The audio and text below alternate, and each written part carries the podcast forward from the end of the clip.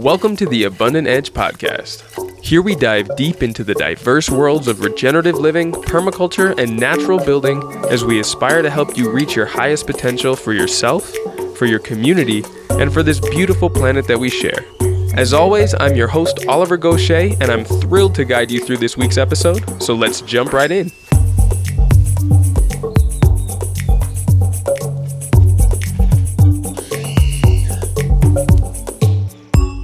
Society Publishers books are so green you could eat them. We print all our books in North America, never overseas, on 100% post consumer recycled paper. We've been a carbon neutral company since 2006. Our employees are shareholders, and we are a certified B Corporation.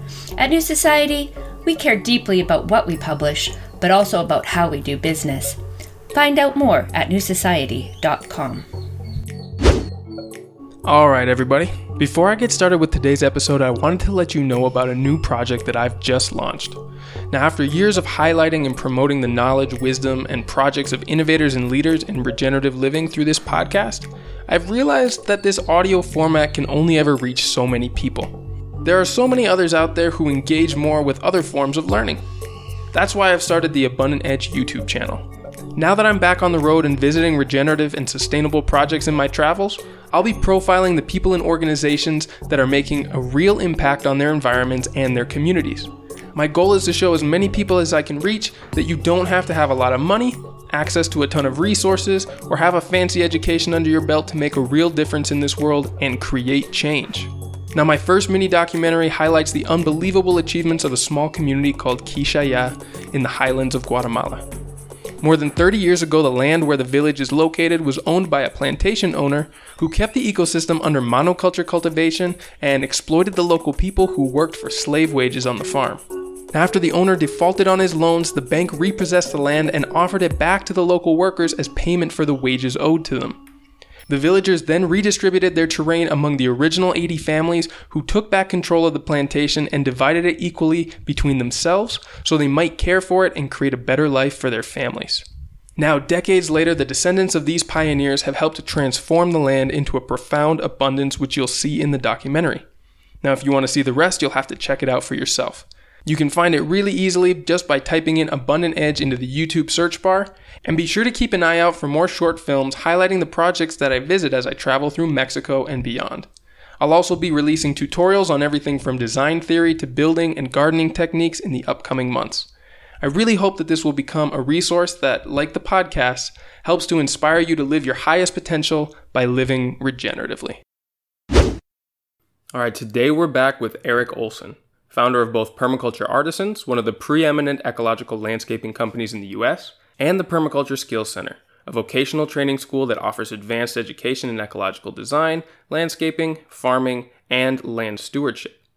Now, Erik is also the author of several books, including The Forest of Fire, Activate Your Joy, and most recently, The Ecological Landscape Designer, an essential manual for anyone aspiring to make a living in eco design.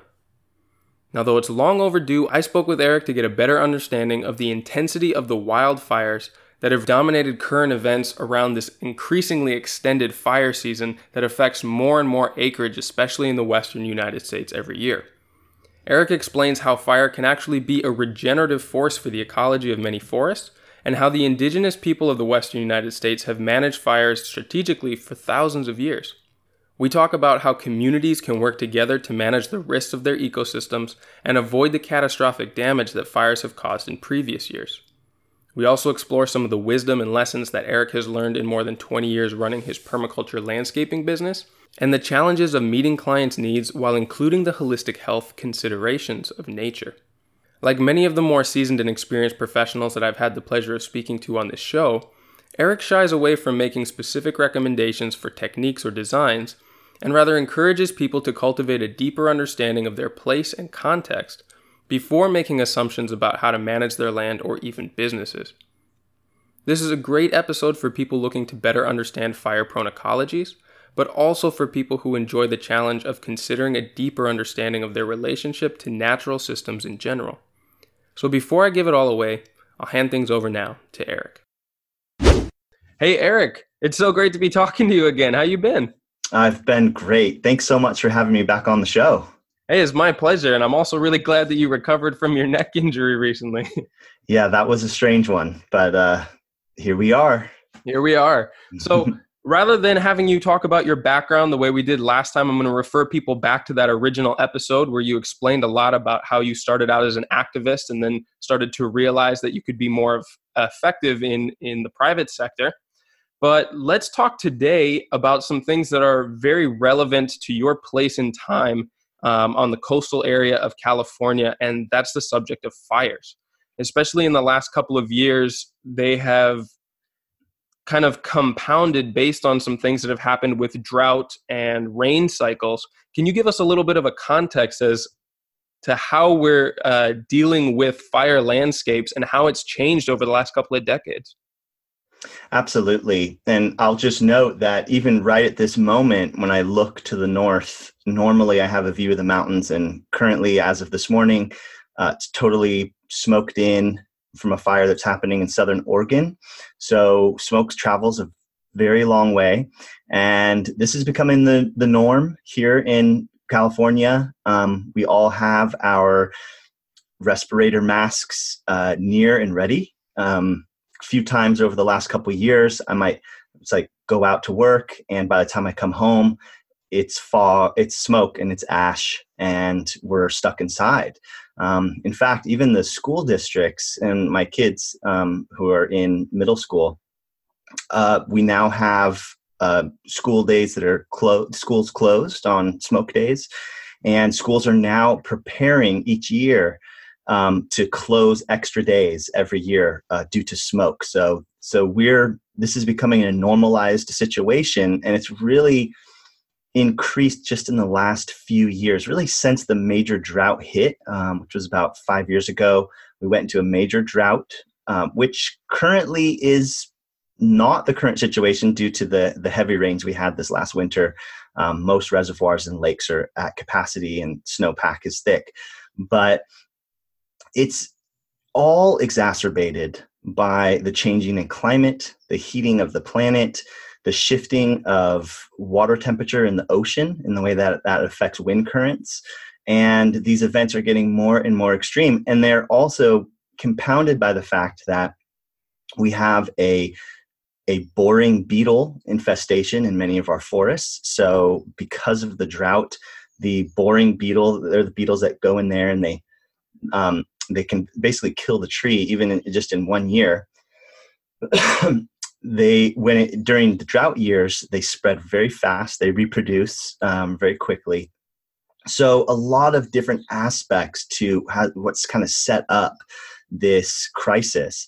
And another part of the crisis and probably where it all began was when we shifted our relationship with fire maybe about 100 years ago from a relationship that the native people of these lands have always had which is which is that fire is a regenerative tool to uh, renew the land, um, versus what um, Western culture has been doing the last hundred years, which is suppressing fire. And uh, and what's happened is the forests have become congested, congested with dead and dying wood.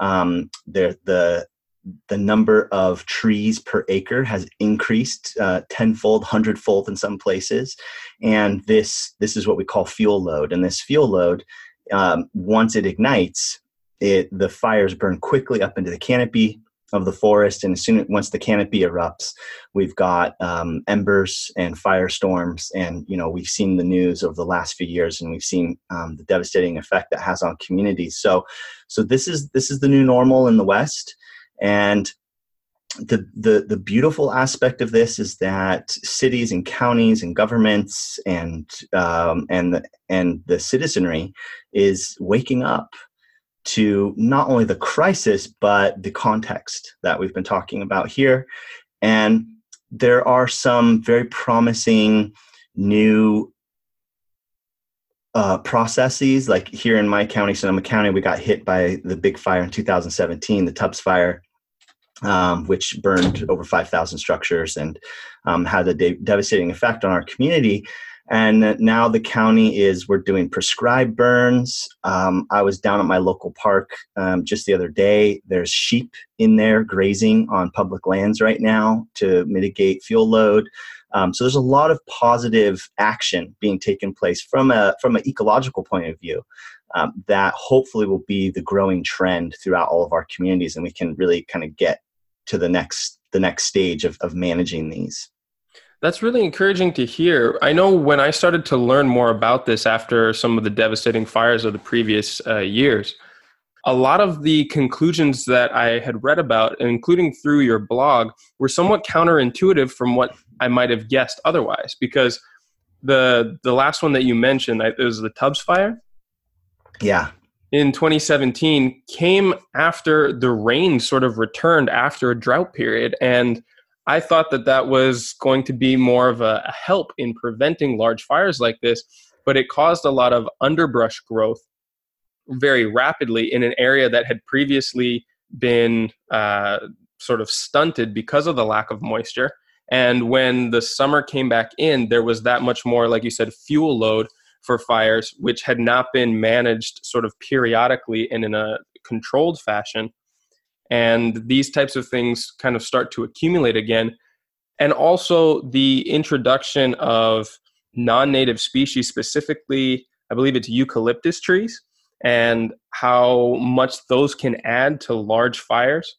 Can you talk about some of these other things that are perhaps uh, i guess non-intuitive or could be contradictory to most people's thinking about how fires come about and, and perhaps are managed Sure. Um, I mean, the first point there about the the increase in underbrush relative to heavy rains that that was a, a big issue, and it's kind of this perfect storm that happens. And my, one of my my native friends, Redbird, taught me a lot about this after the Tubbs fire. A lot about how when you have that heavy a heavy winter with a lot of spring growth and then you have a hot summer and then you get um, what we might call the Diablo winds, or in Southern California, they might call them the Santa Ana winds, um, which are an eastern wind that is pulling warm, dry air from from inland areas and and blowing across the land, um, blowing this hot air, almost like a blow dryer. That is this this combination that creates these firestorms. And one of the things that Redbird taught me was that actually the native communities here in this area literally have a word for that wind, and they've that word has been passed down generation after generation for 10,000 years. Um, and they actually have a name for each one of these fires uh, because i think th- this is some this is an important point that i think a lot of folks don't realize is that a lot of the fire zones where these big fires are happening while the scale and speed and devastation is unprecedented because of the fuel load and de- human development and fire suppression and all these things the the fires themselves the locations and the fact that they are erupting is is is not a new precedent at all. In fact, um, Native people have been tracking these fires for ten thousand years to the point they actually have names for these fires. Uh, so one of the one of the the illusions we have to dispel is that one that we can stop the fire from coming. Um, we just need to let go of that notion 100% complete. We're not going to stop fire from coming into a ecological system that has evolved with fire for tens of thousands of years. Those, those are natural phenomenons, just like a geyser would be a natural phenomenon. And so it's just about the time intervals of understanding, you know, when these megafires in, you know, what's the history. And that's where we need to look to our native communities to to learn and understand what the history of these fires are beyond our Western um, uh, r- records and and back into those those deeper land-based knowledge of these fires. So, for one, we can't stop the fires from coming, but they are unprecedentedly huge and devastating because of the the context, um, and and we want to be aware of the buildup of fuel load. We want to be aware of the patterns of climate so that we can really predict um, uh, when an area is going to go up in flames. And, and it, it's actually not as hard as it sounds if we take the time to, to learn the story of place and we take the time to understand a bit more about um, about the role that fire has in the community. And another piece that I think is kind of paradoxical or that we may not understand is that after a fire comes through, that doesn't actually mean that that area that was burned is now safe from a fire again. Uh, in fact, we're noticing in some areas after the Tubbs fire in Santa Rosa that some of those areas are growing up very, very thick with uh, Scotch broom, which is an invasive um, opportunistic plant in our area, and uh, and other plants that will go up in flames pretty quickly, very fast, flashy fuel loads, and they're growing in very thick and very congested. And when I consult with the fire ecologists about this, they say, yeah, really, we should be prescribe burning those zones the next year after the first big wildfire. So, as we start to unpack what it means to be in a relationship with fire and to understand this, um, it uh, you know first and foremost is that we need fire in the in this in these ecologies, and so we need to sort of embrace its role and then control the the the intensity by using prescribed burn strategies to burn these areas at the right time of year in a controlled manner that will uh, that will help manage these fields and help that regrowth um, help manage that regrowth in such a way that we're not just allowing a um, another massive fuel load um, growth to, to happen. And, and, and one more example uh, um, we're kind of waiting for a, a, an area near where I live, the, the hills of Cazadero, sort of like that's due to burn. Um, there was a big fire there in 1978 or 79 that burned those ridges. And when you go into those, when you go look at that forest now, it's highly congested with tan oak, a lot of dying, dying tan oak. And it's just ripe for burning. And part of the part of the issue there is that all that sprouted up really dense and thick after that last big fire so these aren't things that are going to go away and it's really a man year by year management. It's not like we can just wait 10 years to to look at these systems again.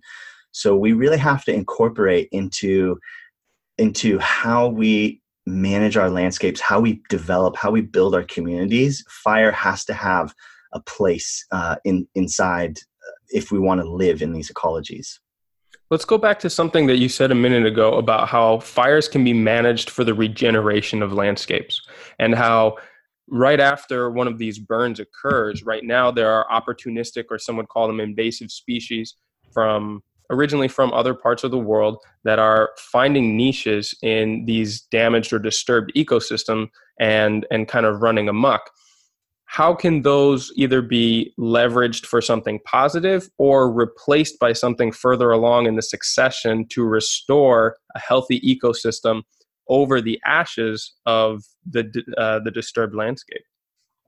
So the first thing that we need to realize is that these fires and their and and the vegetative growth that follows them is going to be different from ridge to ridge and valley to valley. So um, it makes it more complex and it, and it causes us to become real people of the land because there really is not one prescription that is you know there's not a one size fits all approach. And so we really have to take the time to read each ridge and each valley um, to understand what's going to be the appropriate response to that particular zone. Um, like some areas have the Scotch broom growing up thick, and other areas are just full of native bunch grasses and wildflowers, and and and the beauty of, of what the fire has brought to those areas is is really apparent. So um, so first off, let's let's just remember that one of the roles that fire fires are what we might call a regenerative disturbance. It's actually one of the great nutrient cyclers of the ecosystem. And when a fire rolls through it changes the ph. It um, it produces a lot of potassium potash. So it's one of the ways that we actually renew potassium in the environment. Um, it takes out a lot of dead and diseased species so kind of cleans the slate from a from a disease point of view and Um, and many of the species, the native species, uh, actually need fire to grow. Many seeds uh, need the heat in order to sprout. Um, so, so a lot of the land has evolved with fire, and, and, and when the fire comes through, these beautiful processes can take place where new diverse species sprout. That they've been waiting for fire, now that's their chance. Where uh, where the strong, healthy plants that were able to burn back in the fire and they have those deep root systems, they can now sprout with space and grow and thrive. Um, so, so these are some of the benefits, and that we get that nutrient load and that potassium and, and all that nutrient cycling is is great. Um, so so we've got to so we've got to take each zone and and look at the benefits or or effects of fire in that zone and and then help manage for them. Um, so then the so then the other aspect of that is well then how do we as a species as as major changers of the environment how how do we uh, show up for this? And um, and how do we manage manage the new growth? And so some of the tools in the toolkit here are um, manage grazing is definitely a tool in the toolkit. And we have to remember that a lot of these ecosystems evolved for tens of thousands of years with elk antelope bear um, and and these species are no longer um, thriving in these ecosystems and they and they were fuel load managers. Um, so one of the things that we can do right off the bat is use our domesticated animal patterns of um, sheep goats cows um, in a managed rotational holistic way to mimic the patterns of elk and antelope and bear um, to help to help reduce fuel loads. So that's one. The other one about specific about the invasive species. And one of my friends and mentors, Penny Livingston, um, she's made a really good point on this, which is that a lot of these um, opportunistic invasive species are really functional. They, you know, they're they're they're species that we could harvest for for our own fuel, for our own fiber needs, our own building needs. Some of them are medicinal, some of them are edible, and um, and we've talked at length about a intensive management of these invasive plants not through a demonistic viewpoint that oh these are horrible these are bad we got to get rid of them let's just let's just bomb them with glyphosate um, and kill them off. But more from the point of view as well what functions and uses do they have in our communities? What kinds of resources can they provide us? And if we look at them from the resource lens um, now we have species we can harvest heavily um, which enables natives to now to then take over those niches as we pull as we harvest and pull out these invasives. But let's use them. Let's create industry. Let's create economy. Let's let's create medicine and and and fiber that we can localize um, these resources by heavily harvesting uh, those invasives. And, th- and i think that's a beautiful win-win function stack problem is the solution approach to looking at um, the role that these invasives play. And, and then we also have to context this within the overall shifting climate, the overall shifting of uh, weather patterns, um, which is more or less the trend is warm weather is moving north. And so as warm weather moves north, some of these species which may may or may not be native may may have better adaptable qualities to a new kind of climate regime and so they may provide erosion control functions or they might be providing forage for bees and insects at times of the year when other things aren't. So we really have to weigh and balance all of this. And, and then back to the original point is that there's no one size fits all this is really a ridge to ridge valley to valley meadow to meadow approach to look at what the what's going on in any one place. What's the story of that place? And what what is the beneficial management regimes that are necessary in that place yeah, I completely agree with that approach. I really like what you said about finding an economy or a use for the invasive species that we've otherwise treated as something that needs to be eradicated rather than something that has inherent value in it and is most likely serving uh, a use in the succession of whatever plants are going to go after that, either in tilling or refertilizing the soil in some cases, or, you know, depending on the plant, there's a lot of different functions that they might serve. Now, we've mostly been talking about the recovery of fairly wild or less actively cultivated landscapes. What about the, let's say, the more actively managed ones, human landscapes, lawns in particular, or public spaces. Are there ways that we can start to manage those, especially in your area, that would have a healthier relationship with these fire cycles we just mentioned? So, for our communities, the urban areas, the suburban areas, um, there's a, a pretty prescriptive approach to protecting our communities from fire. First, first thing that needs to be said is follow the advice of your local fire department. And one of the things, here's a few of the things that that they suggest. One is a 100 foot defensible space. So essentially, what that means is that 100 feet around your house where you live, make sure that you don't have excessive fuel load. So if you've got a forest, um, you might want to manage the understory of that forest. If there's dead or dying branches or trees, remove them. Often we limb up our trees so that they are, um, you know, maybe 10 feet off the ground before you hit the first branch. Because when, when a fire comes, you know, often a fire starts on the ground. And if we can keep it from going up into the canopy, that's the best case scenario. Then we have a low intensity healing type fire that kind of burns across the surface um, without catching the canopy and, and burning trees down.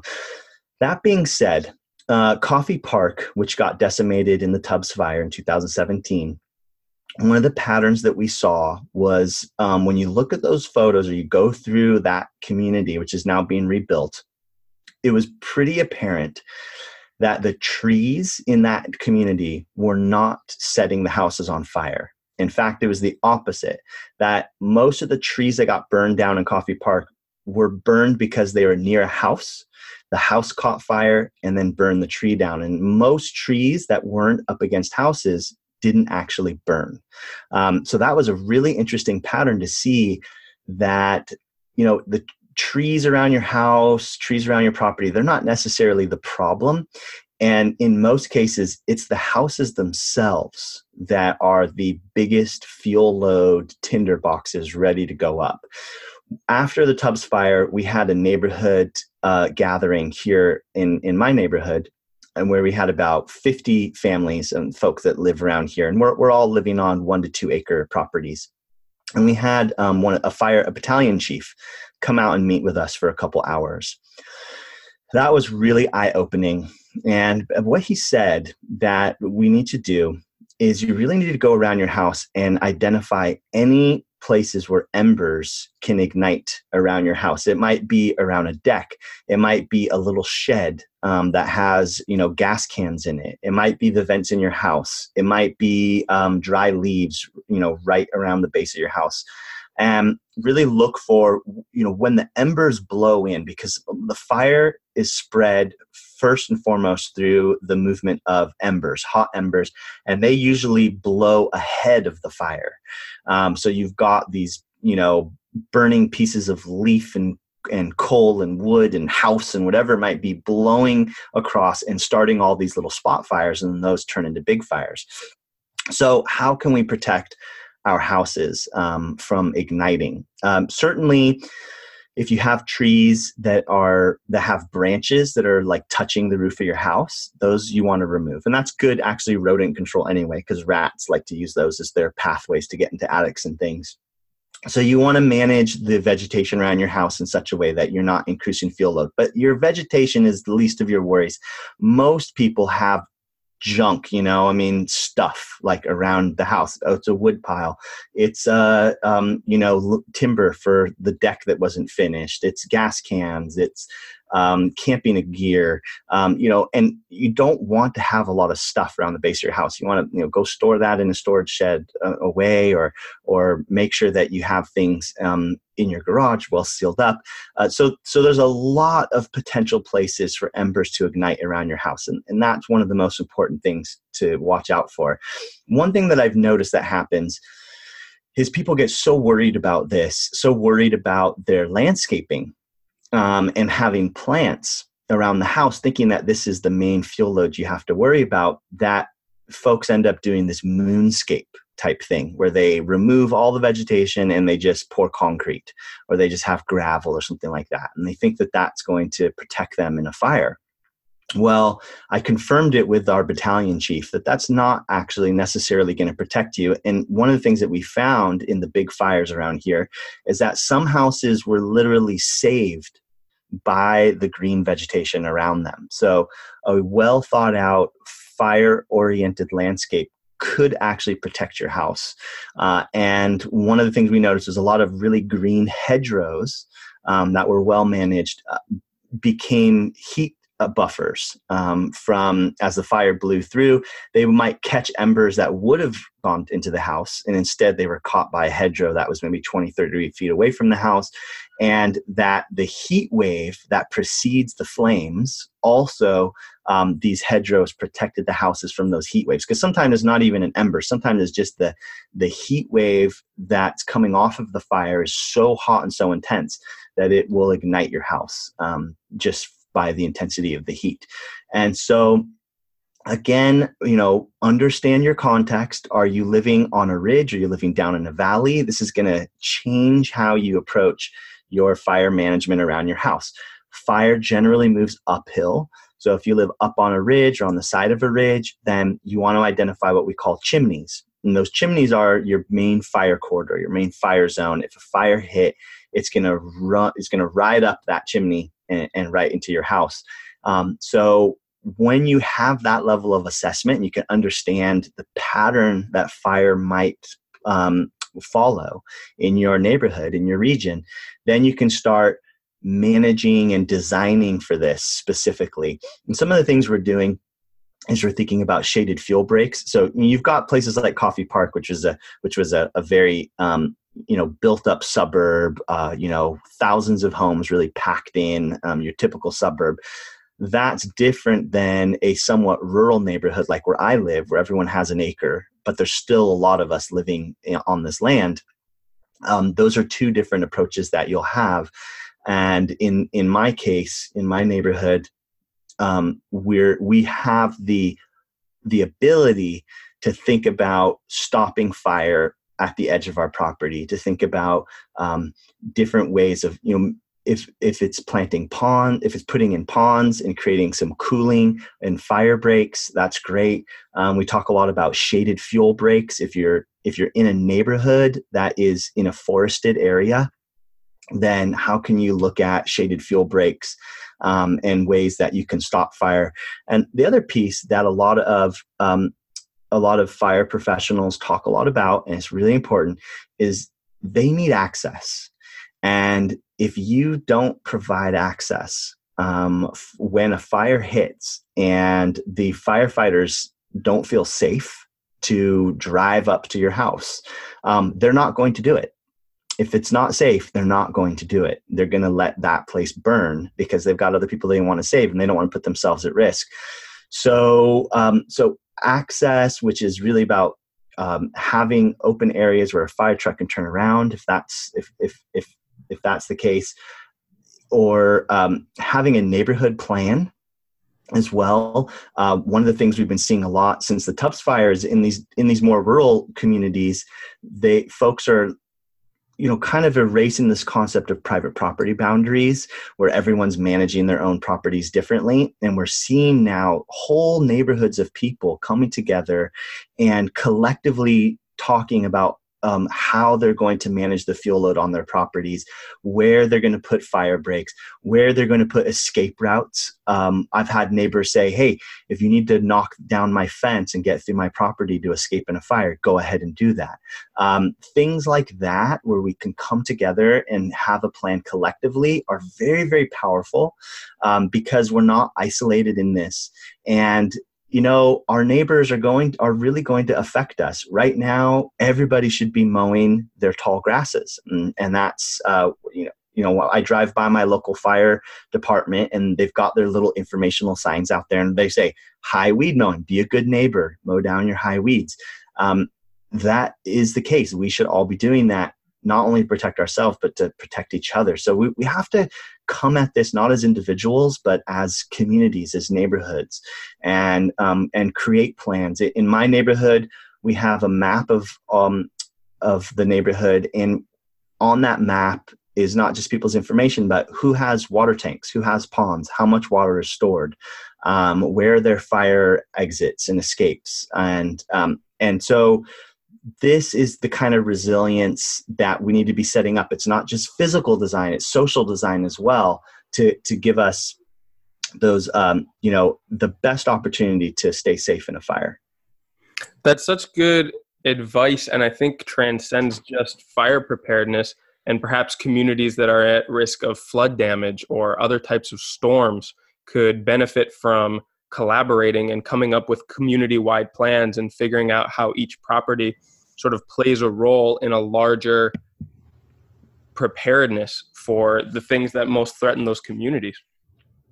Absolutely. And and I think one of the big aha moments that we all got during these fires because no, none of us ever thought that Santa Rosa, that's a town where I grew up, got hit hard in the Tubbs fire.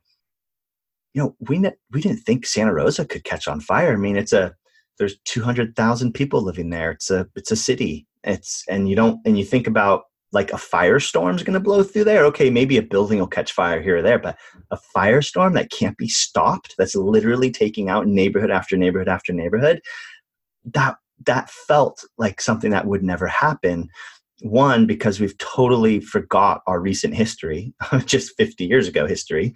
Two, because we haven't had the um, the wisdom to talk to our native people, the native people that have been in relationship with these lands for so long, um, and and uh, and so what that brought up is in, and and to your point about natural disaster about flood drought fire hurricane uh, earthquake it's it's it's a sobering notion but none of this is an if it happens.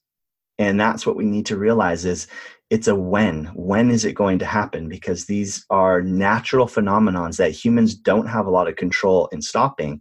So um, even if it even if the flood doesn't hit your community for 30 40 years if you're in a flood it will hit at some point you know? Even if your community is never burned but there's a history of fire at some point the fire is going to roll through there. It's not an if it's a when.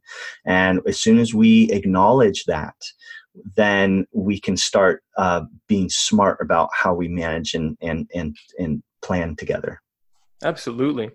Now you mentioned something earlier too. As warmer weather starts to move up north, it's bringing species that maybe will outcompete or will adapt sooner. But there's a lot of other things to consider, especially in your line of work as an ecological designer. Could you maybe talk a little about designing for lower consumption and perhaps maintenance as the area that we have come, uh, you know, individually to understand being a part of, you know, whatever classification you may have, whether it's the USDA hardiness zones or just the climate that you have come to sort of rely on as a constant begins to change in whichever way uh, based on your locale is going to. How do you sort of predict that and design for the changes that are likely to happen First off, as a species, down to a person, we need to become people of the land again. And what I mean by that is we have to go about our days each day noticing what's happening in the natural environment around us, even if you're in an urban community. Um, what kinds of weeds are growing? What kinds of plants are growing? What kinds of birds are there? What's thriving? What's not thriving? Um, because again, it's all about place, not every place. There's so many, you know, microclimates and soil changes and topographical changes. Everything has to be context to place. And and I start I start with that because I can see the patterns every single day. I can see um, uh, you, what's getting hit by disease, what's thriving, when there's a disturbance, what comes in first. It all is just about awareness. And so, first and foremost, if we all learn to become people of the land again, then we're constantly in a communication and a dialogue with the ecology every day, whether we're going to work or school or we're hanging out or whatever it might be. Uh, we're noticing the ecological patterns and the plant patterns and insect patterns. And that is the information that's going to that's the data point that you need to be able to understand the changes that are taking place and how we design for them. So that so that's first and foremost. Se- second off it has a lot to do with our cultural aesthetic. And currently western culture's aesthetic for landscape is a very english rose garden aesthetic very very perfect lawns and and perfectly managed hedge um, uh, sh- shrubs and trees and and all of that. And and that aesthetic is very uh, i want to say you know it's not very natural. It's not how the natural uh, ecosystem and when you talk about low impact um, and and when we think about well how can we reduce our consumption? Uh, a lot of that is a, in many ways and this is counterintuitive again um, but I've been, you know, it's over 20 years now. I've been doing permaculture and reading landscapes and working with the land every single day. And in the last few years, what I've been really blown away by is how what actually I need to do more is to get out of the way of natural systems evolution. Um, that often the decision to not do something, to not intervene, is as powerful or more powerful than the decision to go in there and intervene in a system. Because in some ways, there's a level of trust of uh, the natural ecology um, to to kind of have the the deeper wisdom that we don't have um, to know how to adapt and change to the the bigger changes that are happening. And so there's a bit of trust and and the more that I and I'll give you an example okay? This spring as the news about the insect apocalypse started ramping up and the realization that we we might lose the world of insects in the next 50 years that's an insane horrible uh, thing to consider and i realized that on my little one acre homestead that I hadn't planted enough early spring forage um, like ceanothus and silk tassel and manzanita um, that would provide forage for bees earlier on. So I was sort of, I was like, oh gosh, I, I haven't planted enough of these. Um, but then the wild radish, which is a bane of many gardeners around here because it's a you know it's not a native and it grows really proficiently. The wild radish sort of like took over the garden in early spring in February and started blooming. And I noticed that all the bees and butterflies were all over these radishes, like all at the in the the second half of winter and into early spring. And that was that realization of, you know, normally I would come out here and I would cut back a lot of this and start to prep for spring garden. But this year instead, instead of taking that action to go intervene, I allowed that wild radish to more or less take over the garden and held back prepping my spring vegetables um, by probably about a month to allow this forage for wildlife um, to to have its place. And that wild radish bloomed for months. And it was amazing all the species. Every day i'd go out there and look at everyone who's visiting these flowers. It was absolutely amazing. And and that's where i sort of just just you know had that ah okay. You know nature has a wisdom that I need to trust.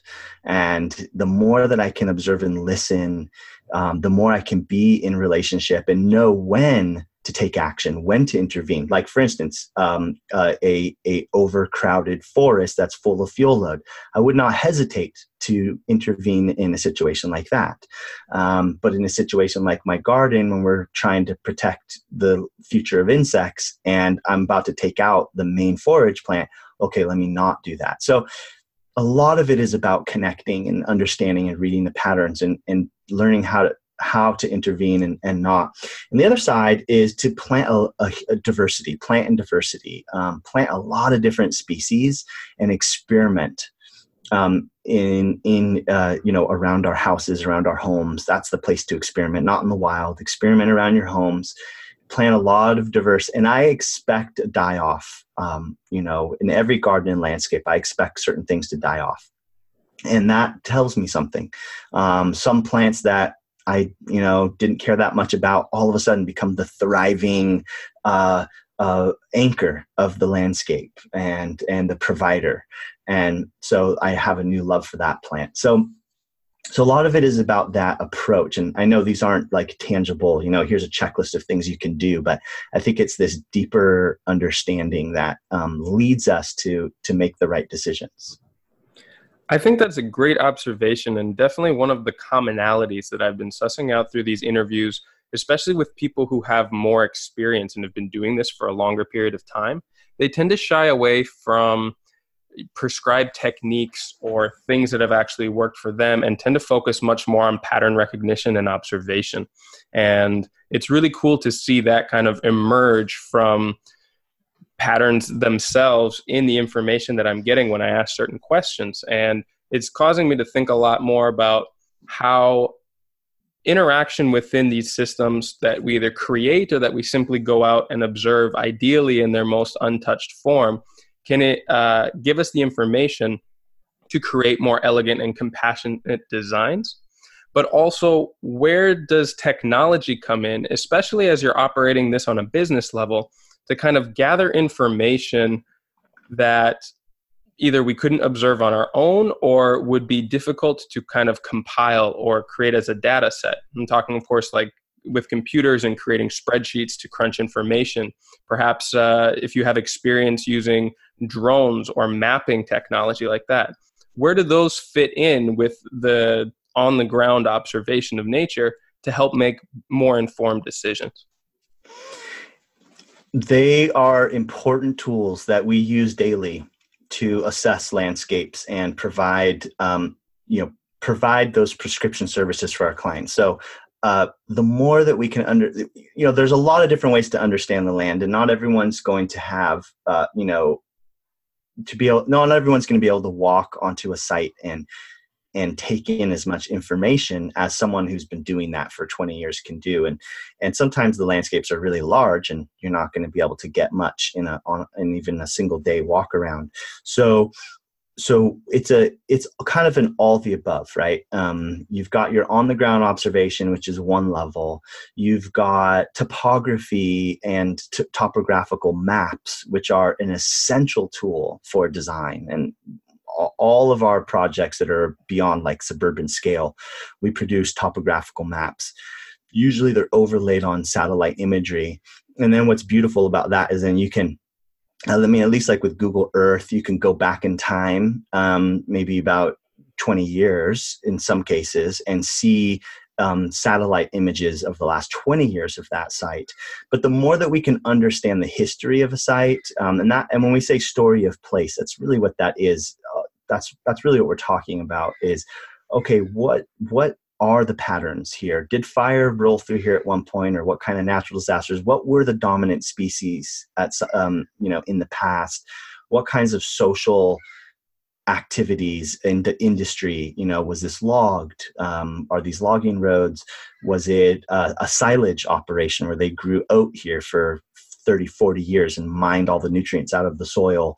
Um, these are all really important aspects of that uh, of that data collection and that initial site assessment to understand soil, water, vegetation, climate. And the more that we understand soil, water, vegetation, climate, now we can start coming up with a prescriptive design plan to move forward that really takes into account the constraints and resources of, of that site. So um, drones have become a powerful tool for um, mostly from a presentation point of view i would say because we also we want to provide pr- professional services for folks. And and to provide professional services means that the materials that we give them whether it's maps or it's written out notes and recommendations or it's concept plans we want these plans and, and these maps to be professionally done accurate um, to scale most of the time and uh, and really born out of an understanding of the patterns in the in the history the natural history of the site. So all all of that as the technology has gotten better and better like the drones have gotten better and smaller and cheaper um, we've been using that technology a lot more and it speeds up the ability to present concepts to clients to educate them and move um, management forward now, one of one of the the challenges that we face in this work is how we educate clients around this. Um, uh, and when folks who are doing ecological landscape design, you have a choice. And I'm not going to say one way is better than another, but you have a choice. You can either provide landscape services to clients based on what the client wants, first and foremost, um, regardless of ecology. And you can build a nice business that way. Or as you deepen your understanding of a place, you can really push a client, educate a client to, to uh, to make the right decisions based on the ecological resources and constraints. Um, now, that's not always easy. In most projects, you find that middle ground. But the truth is, the more professional your presentation, the more accurate your information, um, you'll have a much you'll have a much easier time of bringing a client on board to understand like oh god yeah i probably should manage that bit of forest at the edge of my property because it's a fuel load issue or oh i should focus on water catchment even though i really just want like a patio with some herbs and a place to hang out um, maybe i should put a rain garden into that herb garden and maybe my patio should be permeable because of all these aspects related to water. So as ecological landscapers, we're the, we're an edge species right now, and and one of the things that we're doing is we're bringing the traditional process of landscape design and construction uh, together with the ecological um, way of managing the land and and uh, and I've spoken about this at length um, over the years that the more professional we are when we do that, the more effective we are. Um, and if we just talk about the ideal idealism, if we're just ideal and we talk about all these things that you tell a client, you should do this, you should do that because it's good for the water, you should do this because it's good for the soil, but we don't back that up with data, we don't present it in a professional way, um, they're not going to get it and they may not trust it and and you know and then they might make different decisions. So we are sort of at the forefront of shifting the cultural narrative of landscape from an extractive um, impose upon way to a to a regenerative compose with nature point of view. And and um, and professionalism is is the, our main um, our main tool our main package to to move the mainstream in this direction Along those lines, what of the technology that you use commonly would you recommend that someone starting out in this business invest in in order to help them get to the next level and present themselves as professionally as possible? First off, you have to understand yourself. Um, I, uh, Google Earth everyone should be using Google Earth in this work because it's so accessible. And even if all you do is you have a satellite image that you annotate on uh, you know you draw some lines on it or you print it out and draw on it that way yeah it's the most simple baseline cheapest thing everybody can use that and even at our level where i have a seven figure landscape company and 20 employees we still use google earth um, in our process. So it's so it, it works from beginner all the way to advanced level. So absolutely google earth is is a key tool. And then when we think about design um, you there's so many options there. Um, and we use in our office we use Auto, autocad um, which is the industry standard for digital um, design plans. And one of the reasons why we use autocad is because the architects are using autocad the engineers are using autocad. And so it it uh, is very useful in using a format that is accepted across various trades and various industries um, because you can now talk with other other professionals. Um, you can integrate mapping concepts and um, and build and layer upon each other with that. So we use AutoCAD, but AutoCAD is a is an advanced tool. It's uh, takes a, a long time to learn, and I wouldn't suggest anyone starting out that you should jump into that. Um, it's something to work towards. Uh, and so there's a lot of different things out there. There's Dynascape, there's Inkscape, there's SketchUp. Um, there's a lot of different tools. And if folks want to go digital, which is where you're going to pre- be able to create a lot of these professional um, designs um, some of those might be i think inkscape is free so that, that might be a good place for people to start vectorworks is another one um, so you have to decide if that's the path you want to take now for myself i am not uh, literate when it comes to digital design uh, software. I'm not literate at all. I don't I don't use any of it. Um, it's not my it's not my passion. It's not my forte. And and but what what I'm good at doing is I'm good at organizing other people. And so um, so I always tell my students you have to know who you are. If you're some if you're a if you're a hands in the ground person and you're not it, and learning a computer technology just isn't in the cards for you, that is totally fine. It doesn't mean that you can't get to that professional level. It just means that you need to partner up with somebody who has that passion and that experience. And that's what i've done over the years. And now my design my design department there's currently three designers soon to be four designers in my design department um, that are producing these professional quality um, maps. Now if you have drafting skills like hand drawn skills that's totally fine as well. You don't have to do things digitally. If you have if you can do artistic rendering by hand um, and some sometimes that's even better depending on the client um, a, a well drawn out um, hand drawn map can be beautiful and artistic and a great way to communicate so you have to know yourself your strengths and and and ask yourself what you're willing to learn and where you want to go with this um, ask yourself if you can work with others, if that's a model that works for you. Because the thing is, when we talk about ecological landscaping, there are just so many different ways to go about this, which I think is so wonderful because I think there's a fit for everybody. You could be the solo designer that has all the design chops and can produce these maps, and you could have a whole business, just you, doing consultation and design, and that's it. You could build a nice business that way, regenerating the planet and inspiring people to connect with nature. Or like me, you can be someone who would prefer to be digging in the in the earth or prefer to be walking on the soil and um, and build a team around you to do all the things that you don't like to do but are necessary. Um, and uh, some folks you know going into the construction side of this is a whole different ball game than just doing being a consultant or in a designer. And it's not for everybody and it's a, much more stressful to have the installation um, arm of doing this work. But it's uh, it's quite rewarding because you're literally building regenerative system like you're not just conceptualizing it you're actually in there building soil planting trees catching water. You get to see the results of your design of your work. You get to ensure that it's done right. You get to ensure that the impact is the is the minimum the, the least negative impact on the land.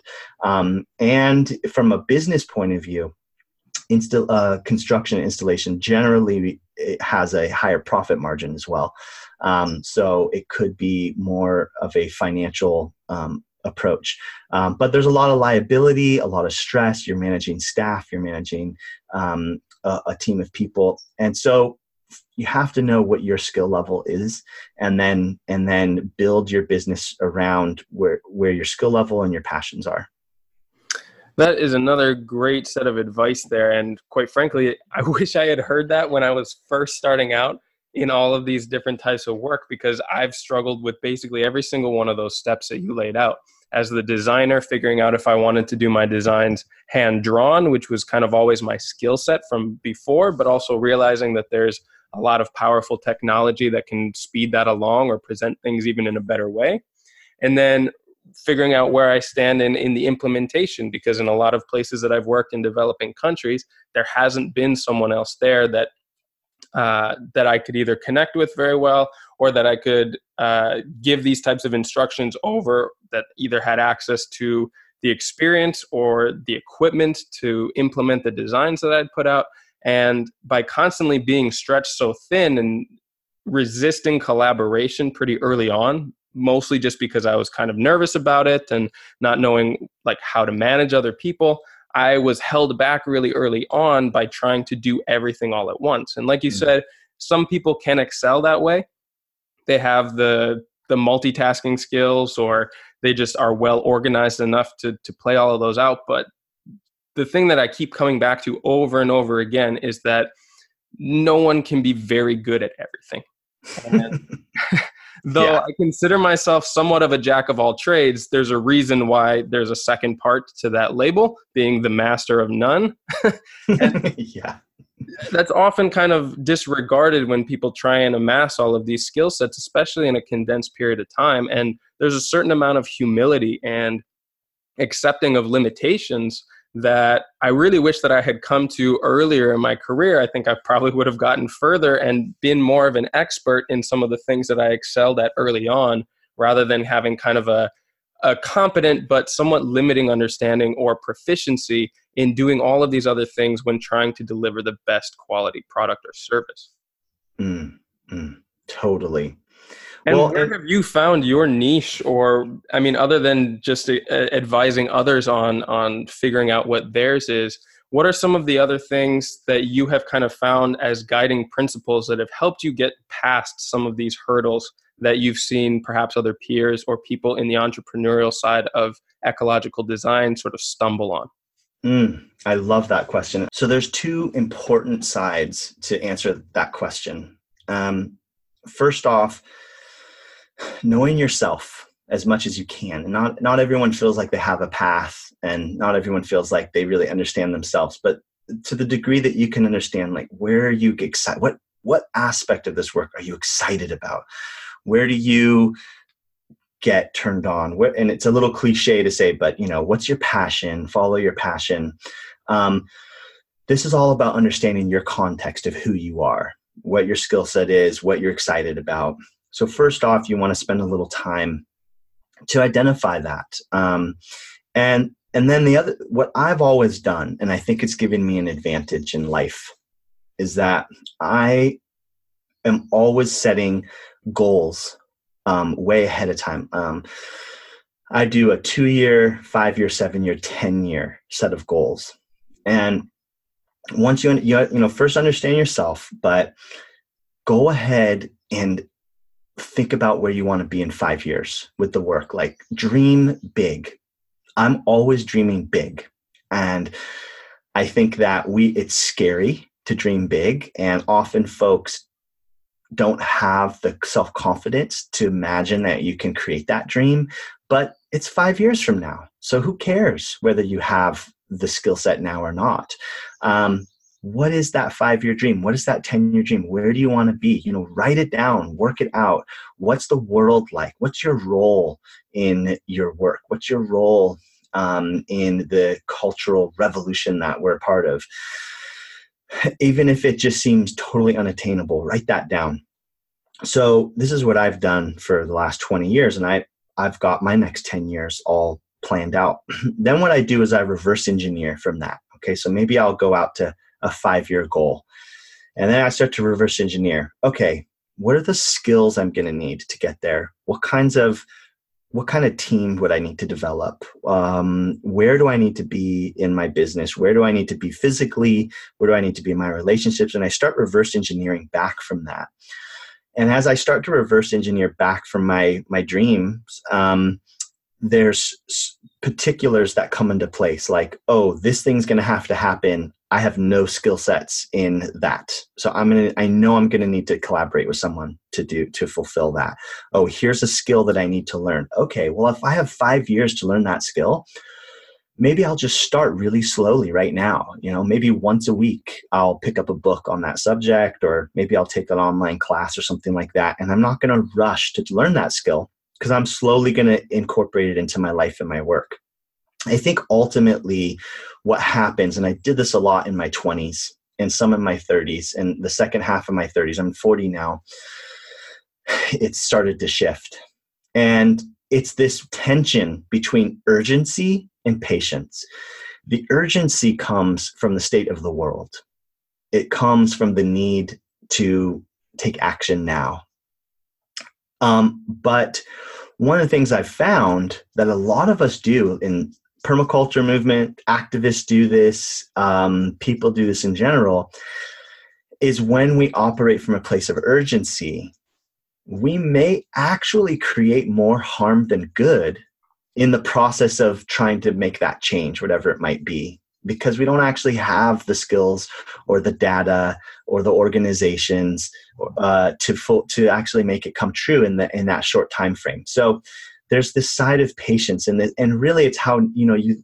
I always get inspiration from a from a tree, from an old tree, or from a forest, and I there's an uh, 250 year old oak tree that I visit um, about five days a week. I, I, I hike out to this tree and I and I visit it, and one of the things that that tree has been teaching me lately as i see all the birds that live in that tree and i i have gratitude for the abundance of acorns it drops and the shade it produces and all the services of carbon sequestration and water filtration and air filtration all that is that i have to realize well you know it took 250 years for this tree to get here to this level operating at this level it's not moving so fast today. You know, I'll sit at the base of this tree.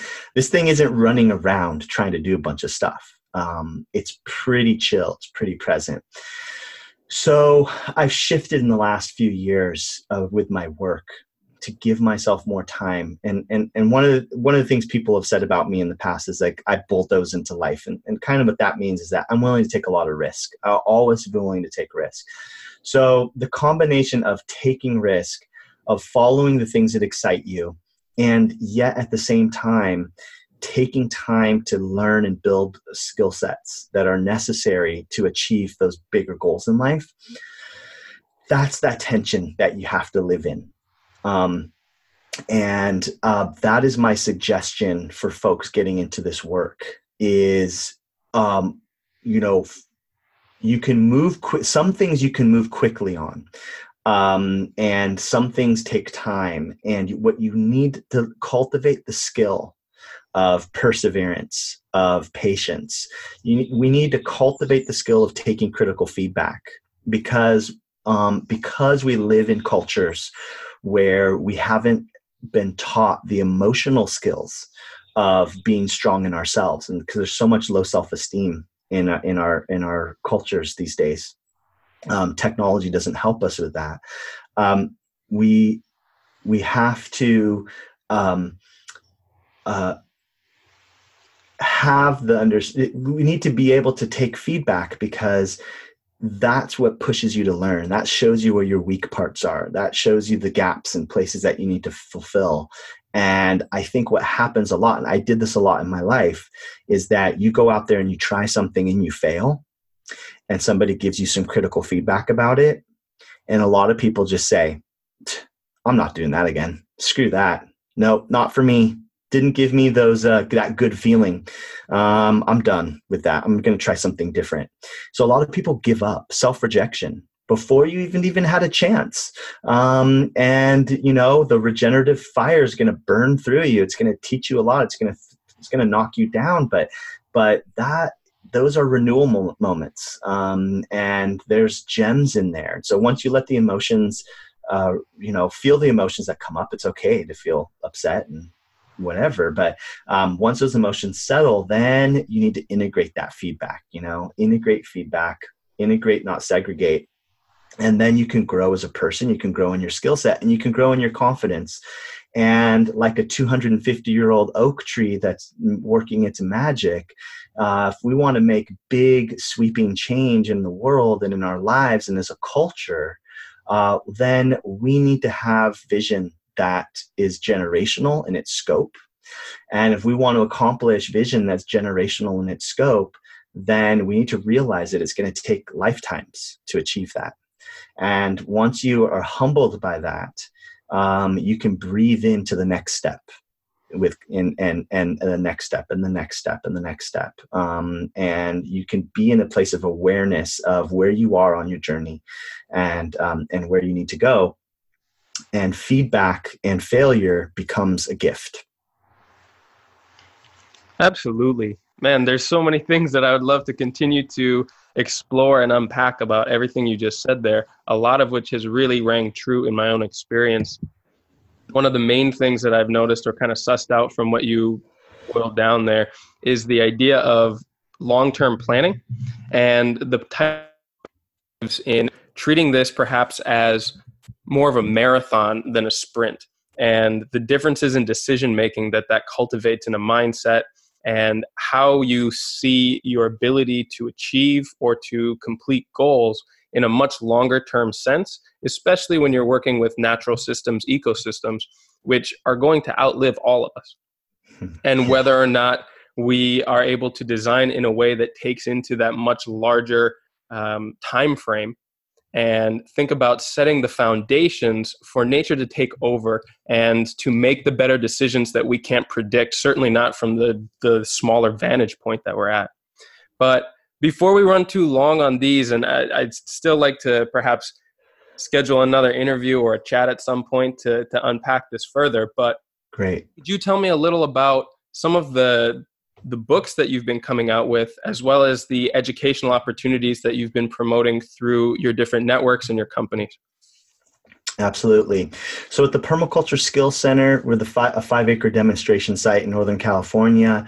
We uh, we have two online courses. Um, we've got the Ecological Landscape Mastery School, where it's a full-on program to help people uh, start and grow their ecological landscape businesses. And a, a, lot of things we've talked about here, we talk about in there, but it's it's really an A to Z of um, design process, consultation process, client management and relationship, um, and and then you know all based in permaculture principles and ecological principles.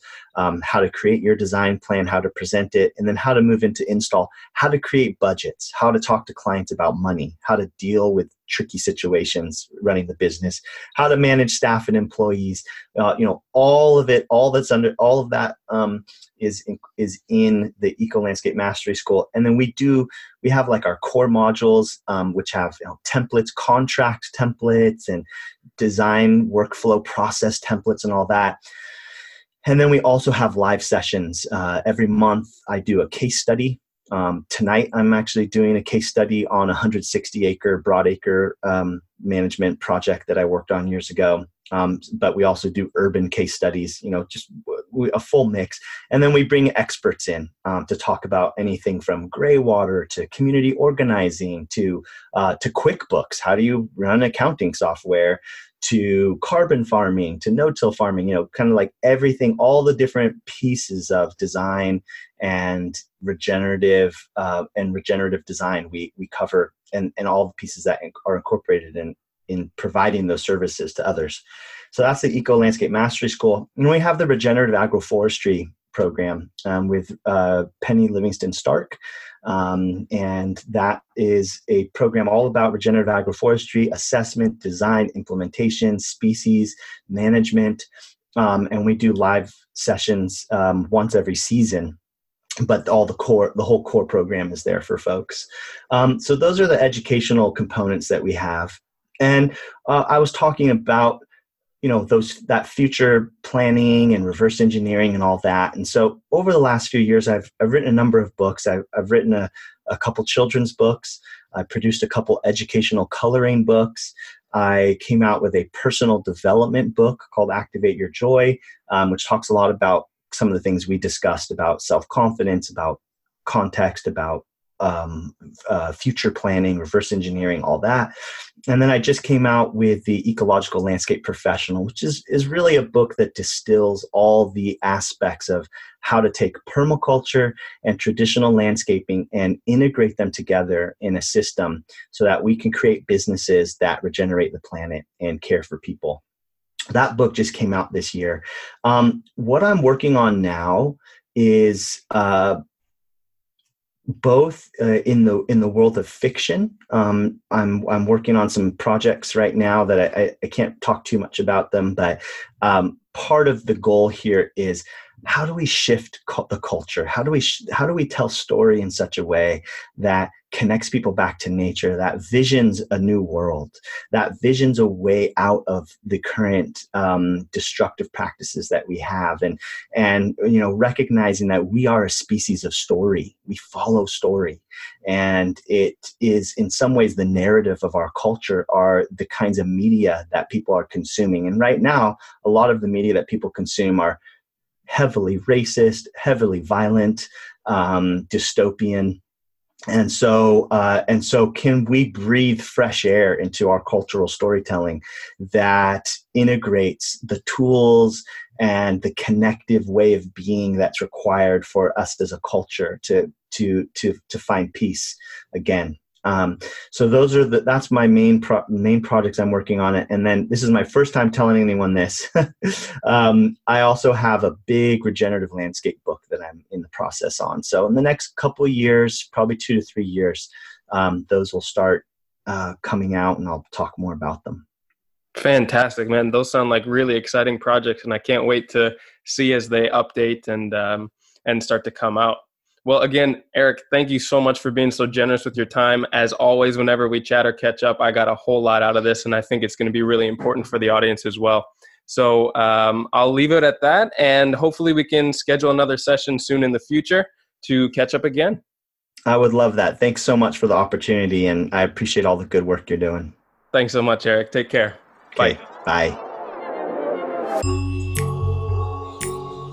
Bye. Thank you so much for tuning into this week's episode. As always, you can find all the show notes for this and all other episodes at abundantedge.com by clicking on the podcast tab in the navigation bar. On the website, you can also find a whole range of educational articles as well as the services we offer from design and consulting to education.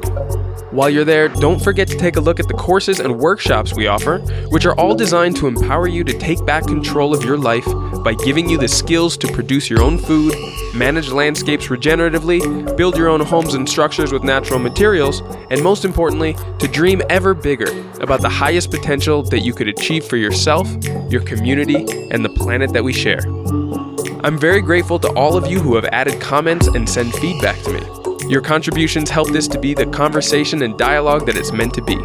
For anyone else interested, you can email me and the whole team directly at info at abundantedge.com. And all of your feedback makes these episodes and interviews so much more engaging and help me to give you the information and content that you want.